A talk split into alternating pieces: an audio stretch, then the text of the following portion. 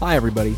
We are Matt and Kevin, and welcome to season two of the Believe in Overwatch League podcast on the Believe Podcast Network, the number one podcast network for professionals.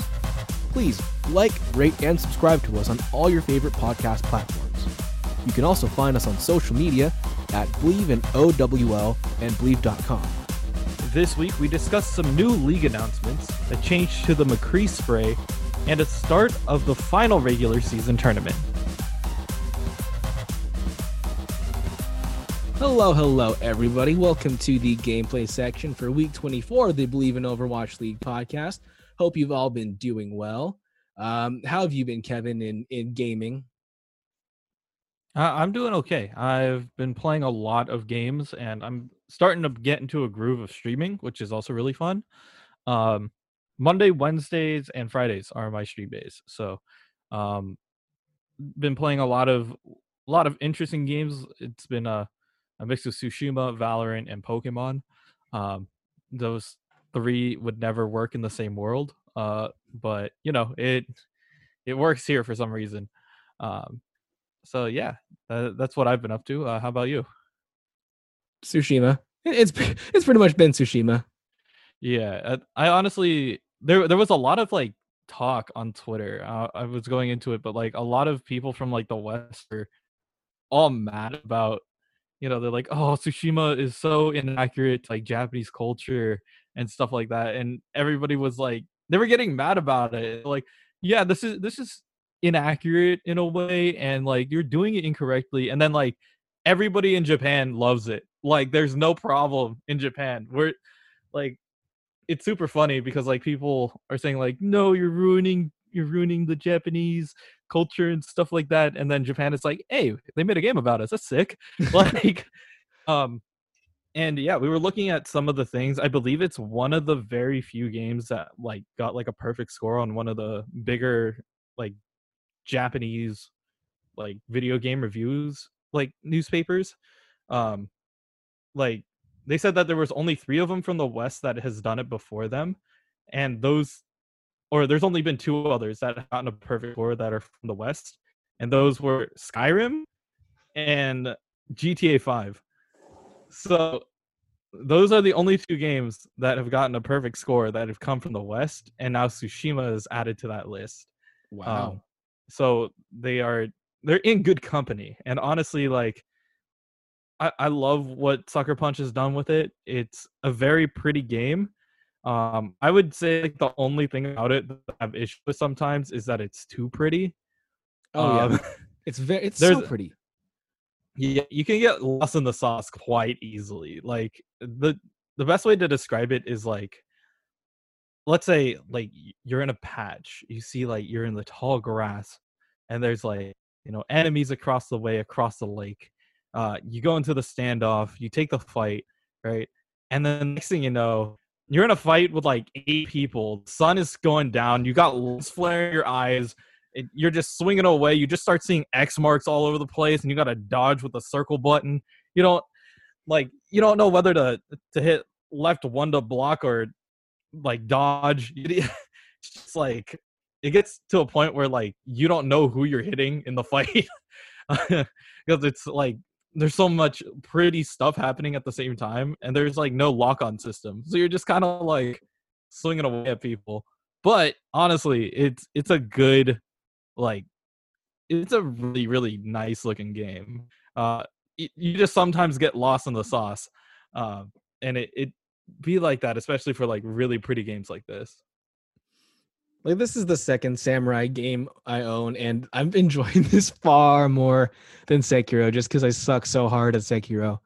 But like I I love how, how just the look is just so nice, and you you've got so many options too with how you want to experience it. Like you've got Kurosawa mode, you can put the English or the Japanese uh, audio, and I think it's I just think it's funny how when you put the Japanese audio, the mouth doesn't line up. yeah that that's one thing that irked me a little bit, and I was like, wait, is this just like a parody? Is this like a parody of like you know the fact that the mouth the mouths don't match when like it originally came over from Japan to the West? Is like, is this like us returning the favor in a way? Um, is this This is you know, revenge sort of- for Speed Racer. yeah, exactly. Like this, uh, what are we doing here, right? Um, but honestly, I I hope that it looks it looks good. Honestly, I I like the way how it looks. Um, the best parts, honestly, is the photo mode. Um, just because like as a streamer, I have to take breaks on occasion, you know, for either bio or to get water or to stretch or to let the dog outside for a second. Um, in the game, you can like stop what it looks like, right? Yeah. And then you just put on the prettiest image you can find. You could be on top of a cliff looking like a like a foggy bay, and then you turn on to clear day, put the camera right where the sun is, and then you just leave it, and you're just like, okay, I'm going AFK for a bit, and you just leave it with that pretty image, and everybody's like, whoa, that's nice. And then you come back, and they're like, I didn't even realize you were gone. That was just pretty. Just taking it all in for a second. I Um, think for me, the, my biggest complaints are the camera just gets really wonky sometimes, and it's like you can't log on to anything, and you just have to always be watching the camera, which is hard if the fights get like really, really intense. And Yeah. then how kind of the enemies are kind of dumb, like you Yeah. can so easily like you walk, they're chasing you, you walk into a tent, and they don't follow you. Yeah, or, or you, you run around, you duck in like a you duck in some tall grass, and they're like, "Where'd he go?" like it's like run around, slip through a fence, like lay down on the ground, and they're just like, "Okay, well, we just saw this dude like kill like eight of our dudes, but you know, all I see here is grass, so I guess I guess he's gone now." Where'd he go? yeah, it's a big, uh, big solid snake cardboard box kind of, you know, um, but it it's solid. Tall grass is just the enemy of pretty much every NPC. Yeah. Also, so one last thing of, on Tsushima before we move on, but I saw a thing today. Um, Sucker Punch released some test footage of a game that they were planning on doing if they weren't doing Tsushima. It was a cyberpunk game called The Prophecy, and it's like you're playing as a thief. You can use like chems and sword and stuff to to do your thing. But as a um, it was another steampunk themed game. So like, what do you what do you think would have been better if you had the ability to choose another steampunk game or the Japanese samurai game that we have now. I think they Uh, made the right I'm- decision with Japanese samurai because like we already have a ton of steampunk stuff. We've got the Dishonored trilogy. Um, Cyberpunk is kind of close to it, I guess, and that's coming out already with Cyberpunk. So I- like the Japanese samurai gameplay. Yeah, I, I'm a big fan of Tsushima, and, and that's that's not just because I'm Japanese, man. I just love the way how it looks. Okay, um, but honestly, like I feel like if there was another cyberpunk, you know, kind of thing, it would have fallen into the same grasp as like competing one on one against, uh, you know, cyberpunk, and that's just a really difficult thing uh, to do. So I'm really glad that they went with Tsushima. Um, it it looks pretty and honestly like if the prophecy comes out later like if if it were like let's just say if they they showed this everybody likes it and then they're like you know what? Maybe we'll re-upgrade it for ps5 and then release it then. Like i'd Yeah, be down for that. later.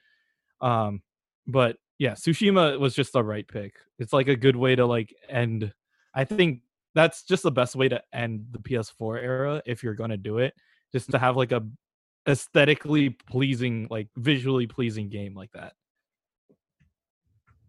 Yeah. So much fun. I really like it. I think like I didn't appreciate haiku as an art form until this game. Like I used to think haiku was so weird. And then now it's like I'm looking for all the haiku shrines so I can just go make haikus. yeah i, I love that concept of it you're just like it for, for the longest time honestly i didn't know how to like what what the little like bracket things were and you had to like realize that you had to line it up and then you hit x right Uh-huh.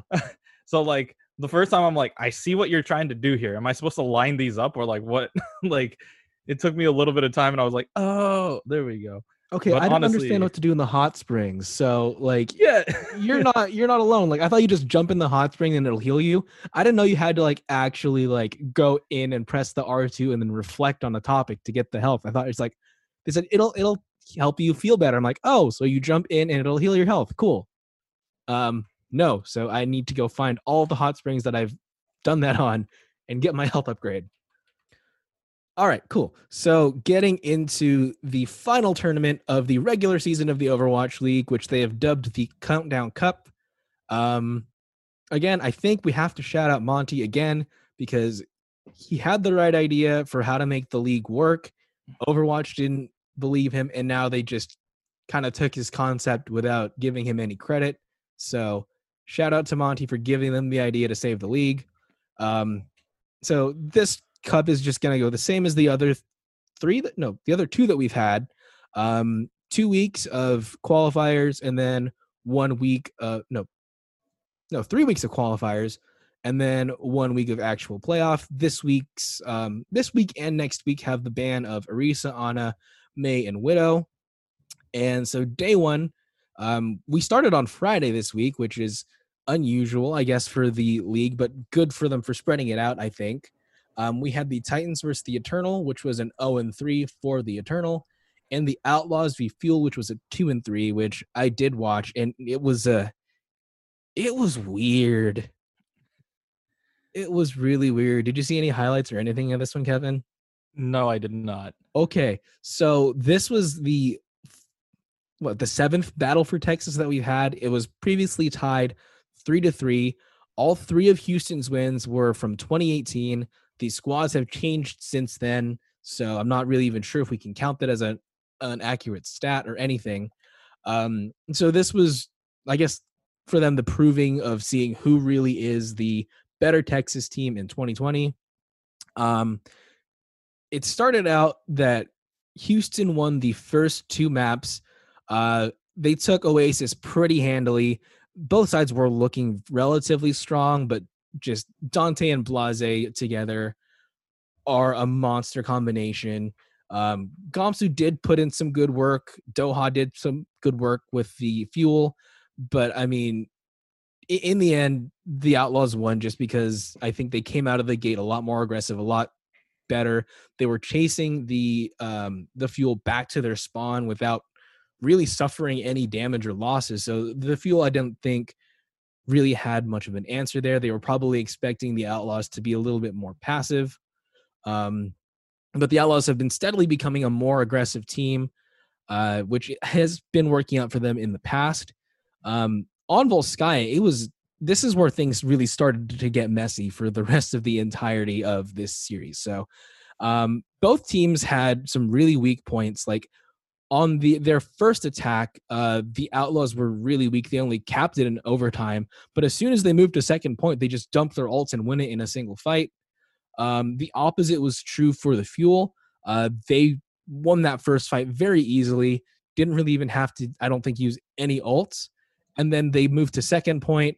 But even when it looks like they're going to take it fairly easily, the Outlaws do have that spawn advantage. So they're coming in and they're holding until overtime. The Outlaws finished with time, the Fuel did not. So they had their second attack and they were able to take it there with using their ults. And then just for the rest of this, I don't know. It's like both teams are are making huge mistakes. The Fuel are able to to cap this with a uh, reverse sweep. Like I think this is their first successful reverse sweep in team history. So, um, good for them. But like, it, it's so weird because in a lot of these fights, in the rest of these three matches, the teams that have the ult advantage are the teams that end up losing. I don't know how this happened. And this is not just like a one two thing, like once or twice. This is routinely throughout all these maps. Like the Houston Outlaws will dump something. They'll, they'll, they'll dump like EMP, Flux, and Blade and the fuel will still take it. And then the fuel will come in, they'll do like shatter, coalescence, or whatever, and then the outlaws will manage to hold them off. I, I don't understand what's going on in this game. And then to, to cap it all off, on the very last map, Nepal, it looked like the Houston Outlaws were going to end up flipping it and taking it. Um, they opened their last fight with Coalescence, and so um, I think it's Note that falls. And right when they're about to to go win it all, they C9 and lose it to the Dallas Fuel. So it's a heartbreaking loss um, in the end. What's weird is that like Danteh is not he was playing on Sombra for most of this entire matchup. But on Nepal, the last map where everything is coming down to the wire, he's not really playing his Sombra, which would have been, I think, a huge benefit to them considering how much utility he has with that, just the singular hack plus the EMP. And then, like, the fueler using it and Danteh's not. Danteh did get some good play on like Genji and Doomfist and not Doomfist, Genji and Reaper, but I still think he should have stayed on that Sombra.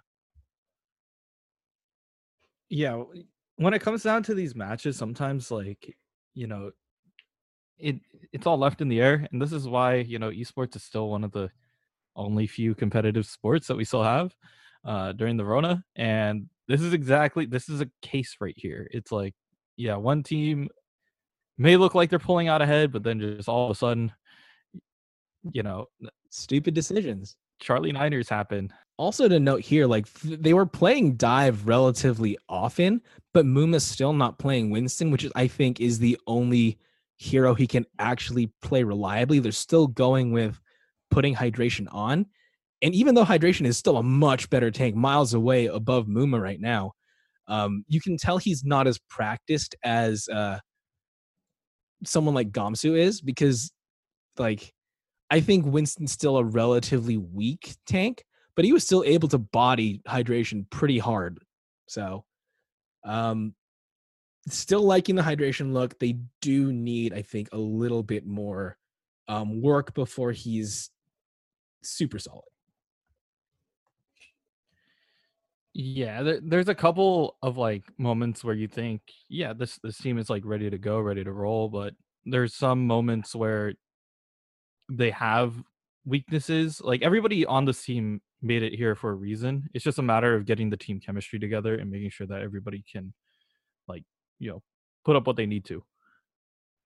Yeah. Okay, so day two, we had the Spark versus the Dynasty. The Spark took this one 3 0. Charge versus Spitfire was a 3 1 in favor of the Charge. Hunters versus NYXL was a 3 2 for the Hunters. The Titans versus the Glads was 0 3 for the Gladiators. Justice versus Defiant was 0 3 for the Defiant. Shock versus Uprising was a 3 0 for the Shock. And the Valiant versus the Rain was 0 3.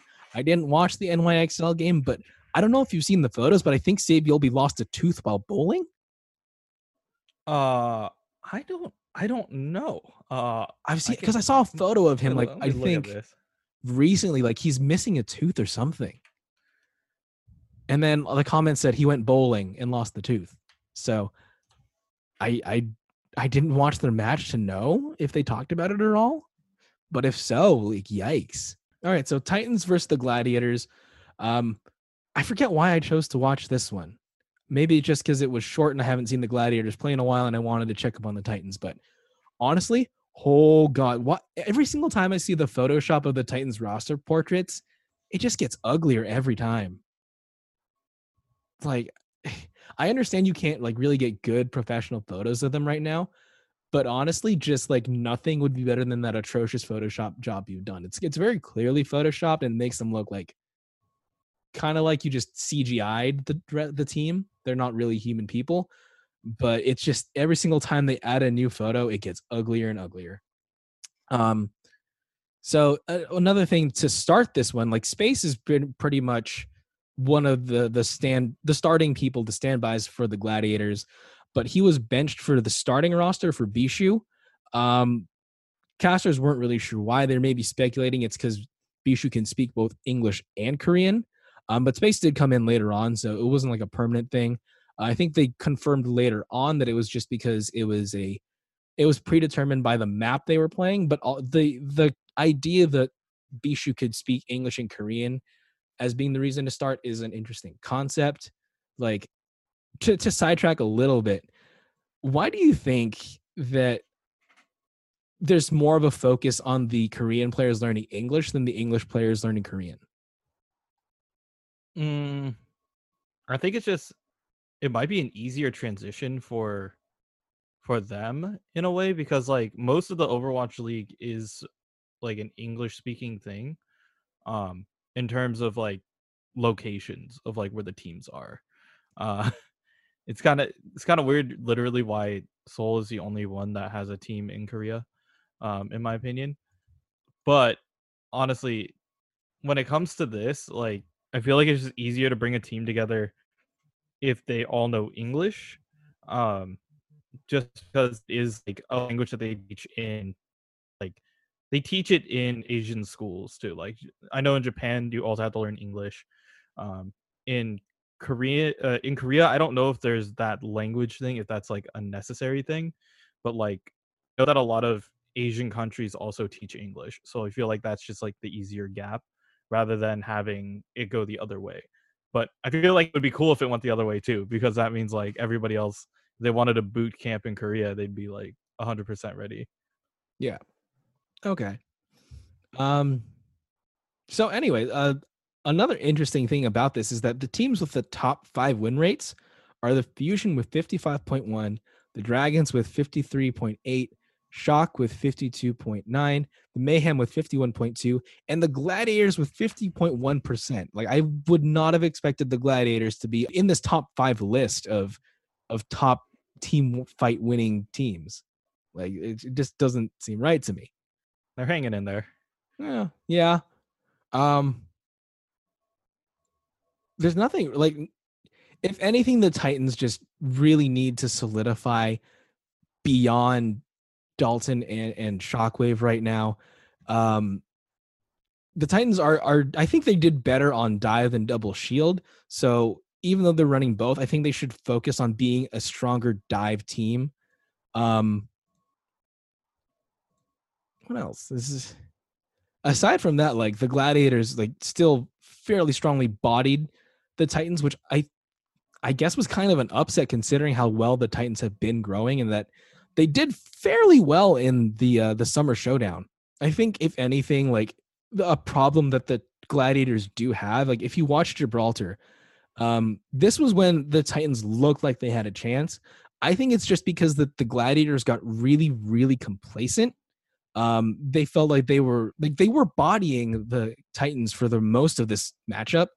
So I think they let their foot off the gas a little bit. I think if they were facing a team that was a little bit better than the um the the Titans, then they would have definitely lost this match, and then maybe the uh the momentum would have gone against them. So, if anything, if there's a reason why the Gladiators, I think right now, aren't a higher tier team, I think it's because they they're lacking that focus and that drive.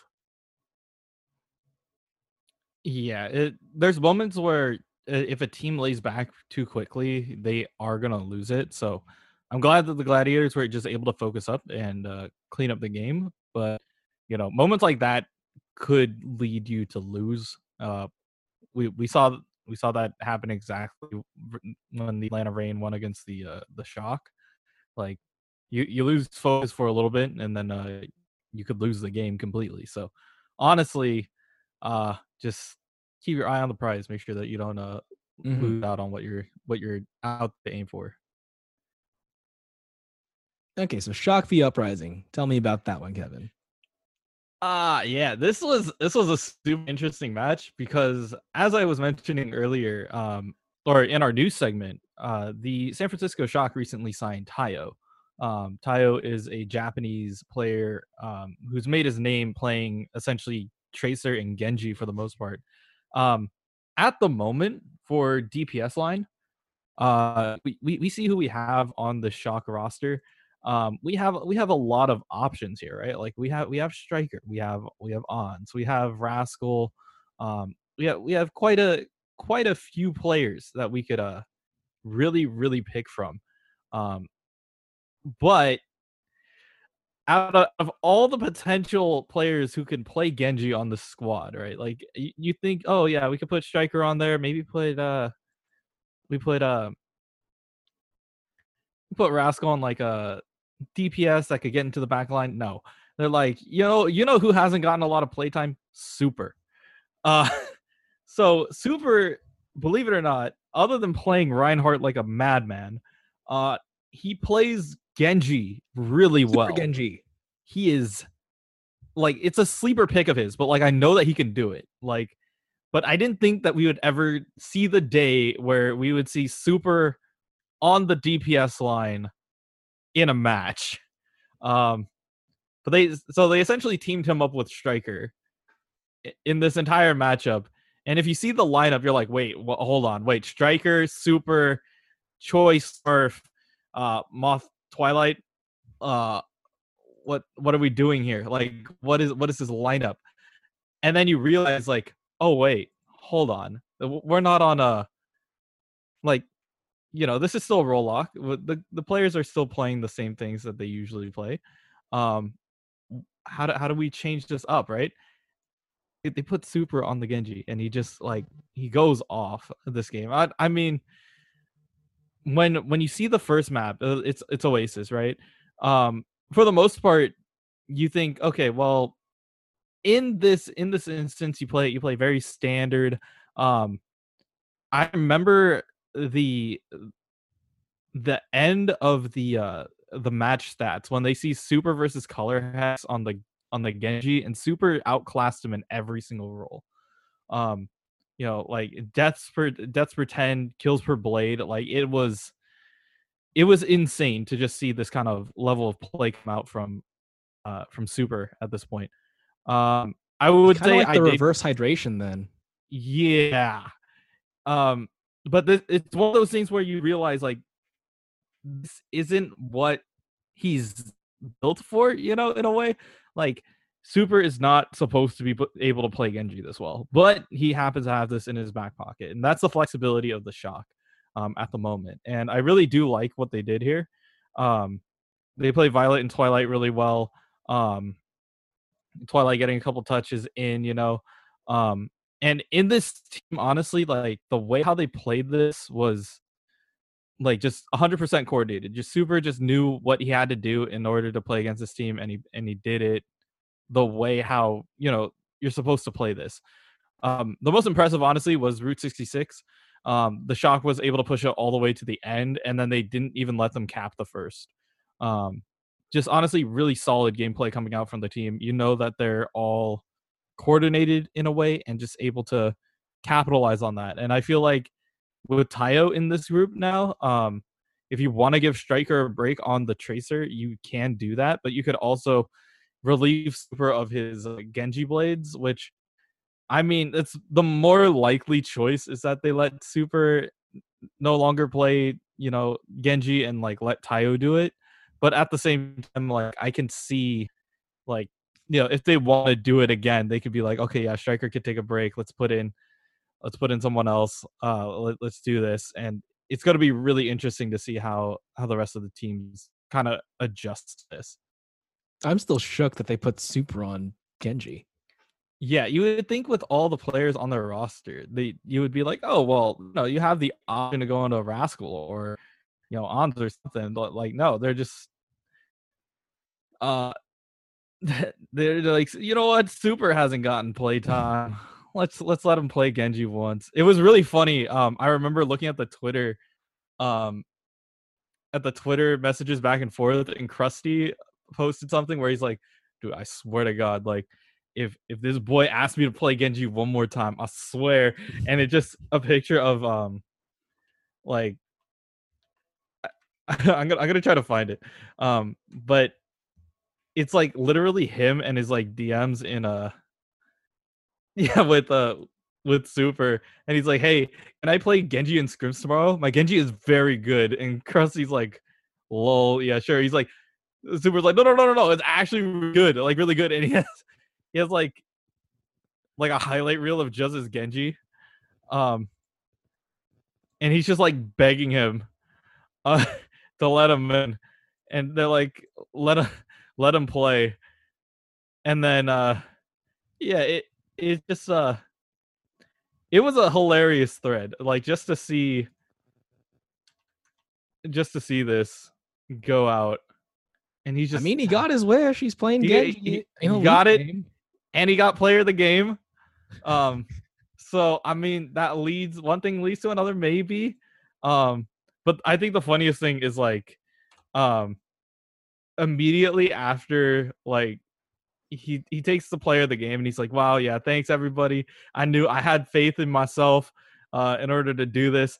And then uh immediately after they're like, "Okay, okay. We we we have to put this man down to like a we have to kick down his ego a little bit." And so uh, the San Francisco Shock put out a post later that said like posting this because yesterday Super's ego got out of hand, and it's just like 20 seconds. Like it's a 20 second clip of him like, "Yo, I'm not bad at DPS. Yo, I need a Dragon Blade. I'm gonna dash up." And then the second that he dashes up, he just gets headshot by a widow, and it's just like, he's like, "There's just moments like this that uh, you know has to humanize a man in a way." So it, it's pretty funny. Oh my! I'm, I'm looking at the thread. he's very insistent that he he can play Genji. Oh well, he can. He can play Genji. It's just a matter of uh, could he do it? You know, and uh, he proved that he could.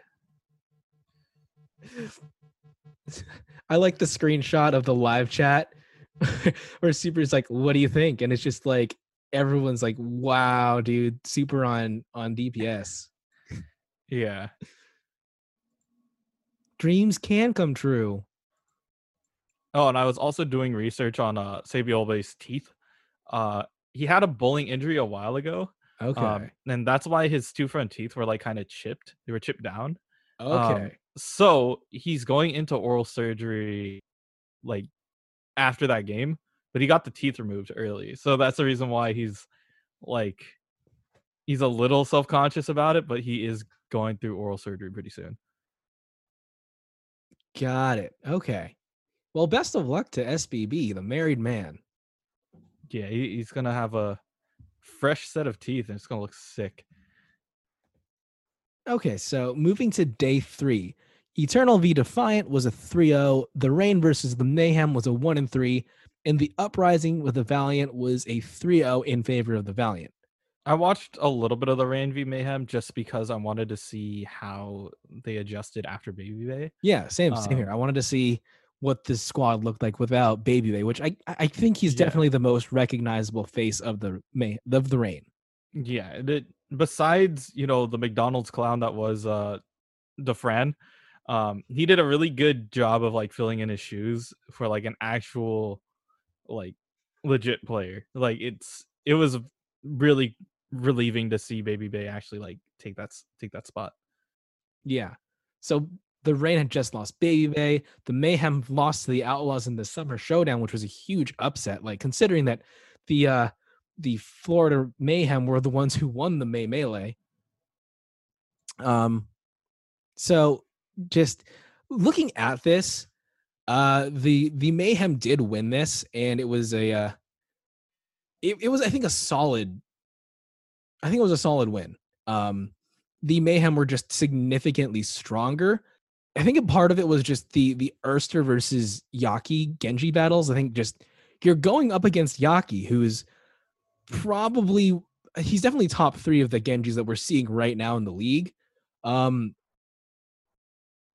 I don't know. I think w- without Babybay, I think it's just it's a weird time for the for the rain. Um, the, and also like Gator was getting focused very very hard because Gator was playing their main tank on the Winston, and so I think what the the Florida Mayhem realized is that Gator's fairly easy to focus down, um, especially because I think Winston his health pool's like relatively easy to deplete for a tank anyway. So when the the rain were playing dive, which they did a lot throughout these matches, as soon as you take out Gator, the entire attack or defense collapses.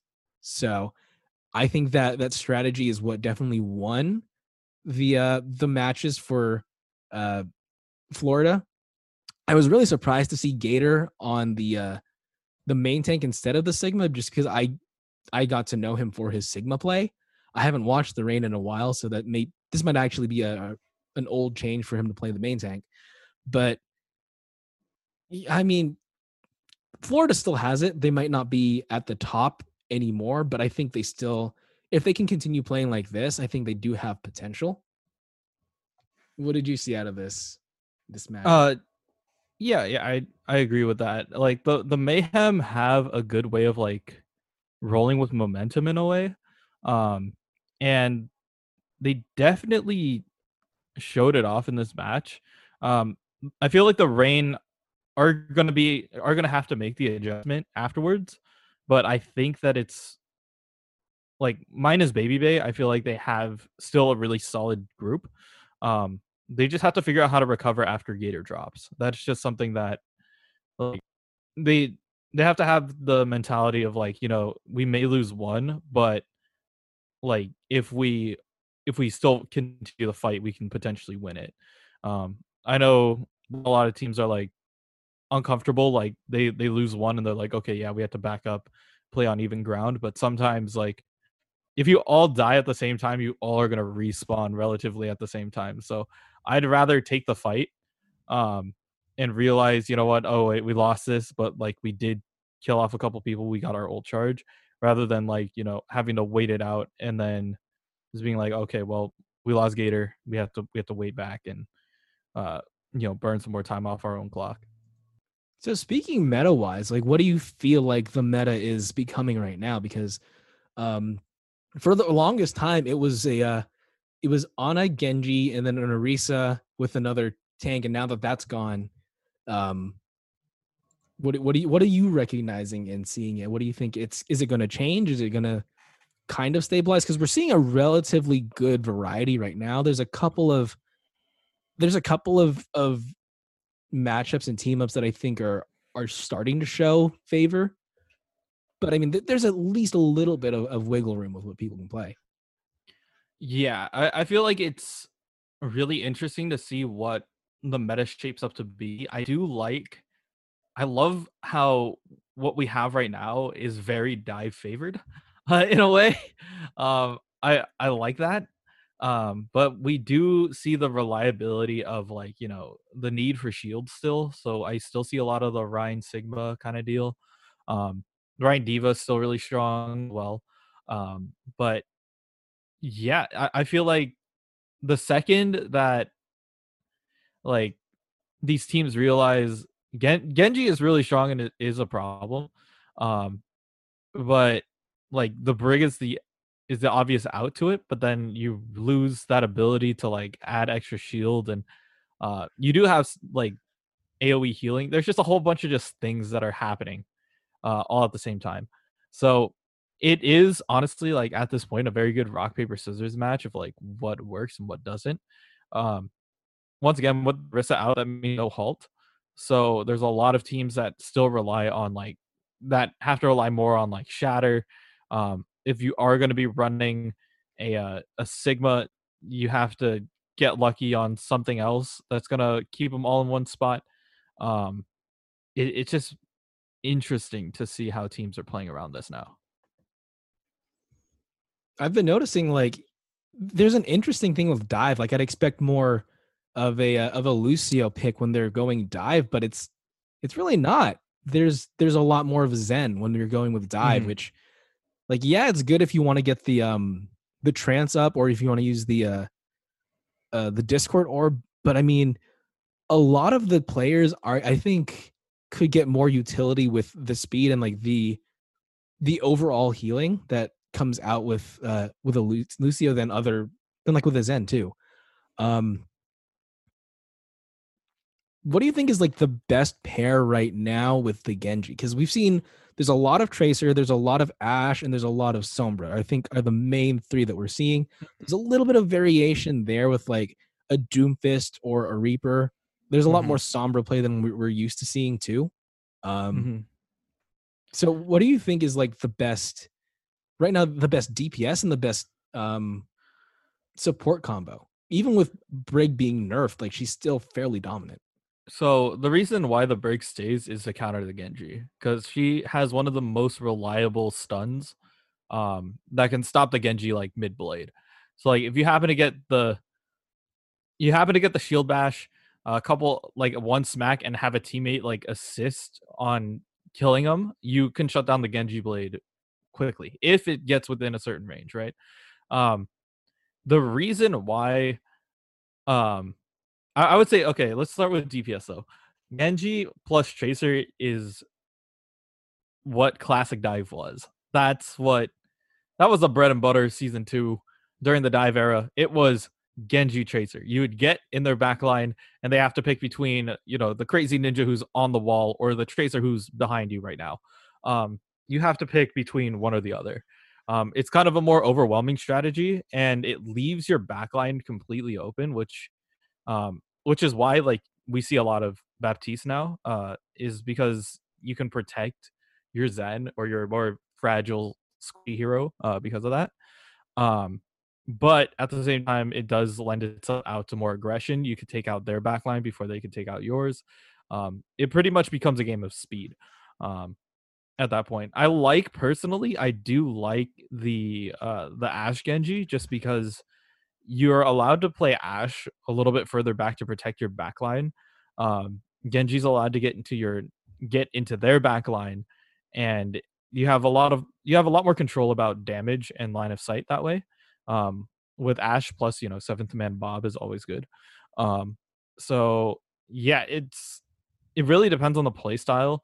Um, I love the Sombra play as well because mm-hmm. you know mm-hmm. EMP plus Blade equals they can't do anything.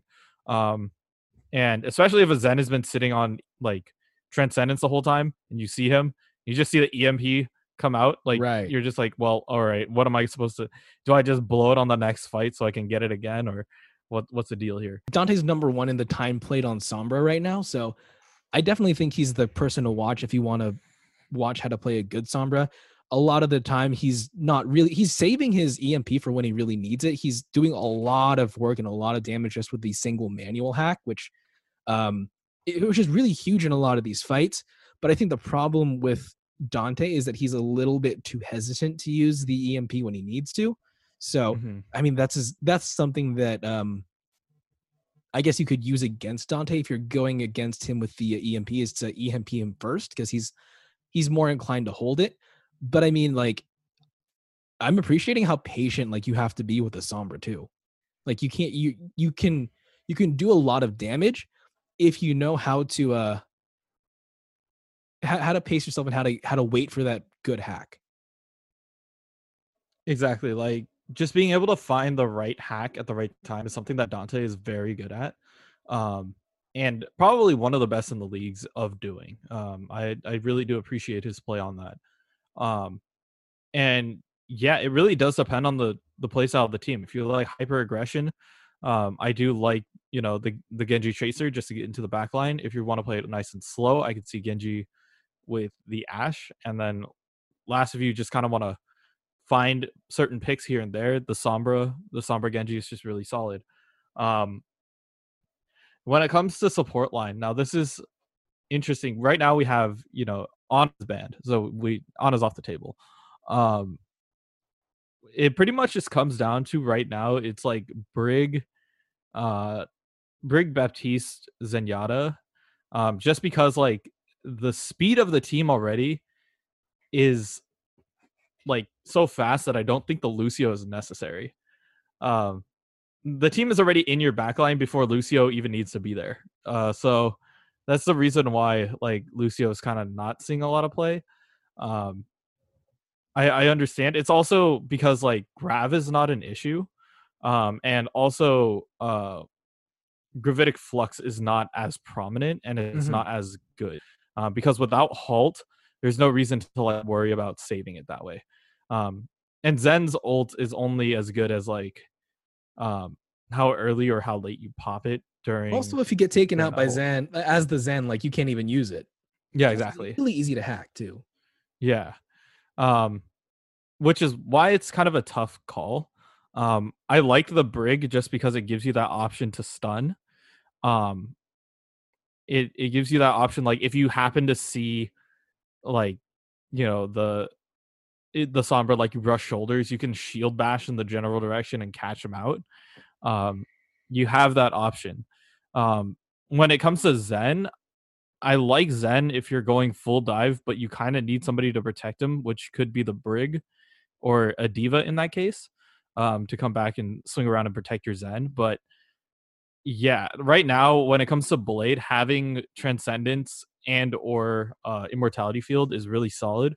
Um, Immortality Field gets taken out with like two swings or something like that, or like one and one swing and a dash. So it's it's effective in a way, but like it can easily get countered. Um, meanwhile, Transcendence is like a guarantee save because Ana is not in the game, so no anti heal is available. Um, it's a big gamble that a lot of teams have to take. But if you want the damage, I say if you're running like, you know, Genji Tracer, Zen is the pick because you want to get the picks quick and clean them up as quickly as you can. And Zen gives you that out to the Genji Blade um, because there's no way of them dealing more damage than the amount that you could heal during Transcendence. Mm-hmm. So it depends honestly on the team and how they want to play it. Um, I've seen, you know, the Moira is still an option. There's a lot of healing that goes around with it, but I feel like you have to play it with a with a team that's going to play close to you. Like Moira's not good with dive.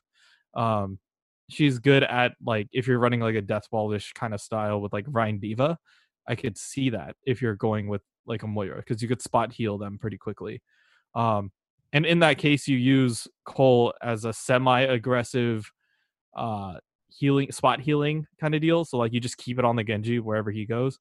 Um, so you either clean up the kills that he's slashing through, or you're healing him through the entire fight. So once again, it does come down to the way how the team wants to play. But I I'm a big proponent of seeing Zen. Um, it's just a matter of how you want to protect them. I could see Zen with Baptiste um, to you know keep additional damage going, plus having immortality and kind of like a more AOE kind of heal. Or with the Brig, just in case if they get dived, you have the ability to shut down and deal the damage. Um, so yeah, I, I, I like Zen honestly, but it depends on you know how quickly teams are focusing him down. He is a he is a very squishy hero. There's no answers. Like if you get Dovahn as Zen, you have to discord and kill them immediately. There's no other yeah. options. Um, if you get hacked, you're kind of dead. You're just a you're just a Zen at that point. Um, so it's just tough calls, honestly. Well, we'll see next week if the uh the meta changes significantly or if at all. Um, any last thoughts on the uh, the first week of the last tournament? Uh, honestly, like I'm I'm excited to see these teams. Um, I, I like what we're seeing so far. A lot of relatively close matches are proving that you know they're still hungry for that. Um, I still feel the Orisa, Ana, Mei, Widow is the the bands that are out at the moment. Um, is going to keep the meta open. There's going to be a lot of dive and a lot of like pseudo death ball with with D.Va. Um, but I feel like just because Halt is gone, there's a lot of teams that are really hesitant to run certain things.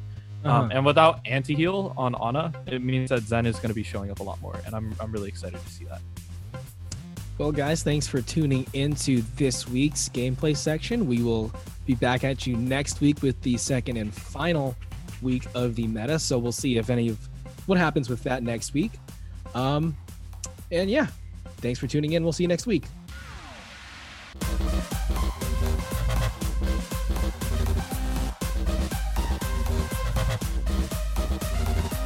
Next week, we cover more league matches as well as any news that comes our way. Thanks for listening to this week's episode. If you like what you hear, please like, rate, and subscribe to us on all your favorite podcast platforms and follow us on all social media at Bleav in OWL. Questions or comments? Please send us an email at bleavinowl at gmail.com. If you'd like to advertise with our show, please contact our network at bleav.com. Thanks for listening, and we'll see you next week.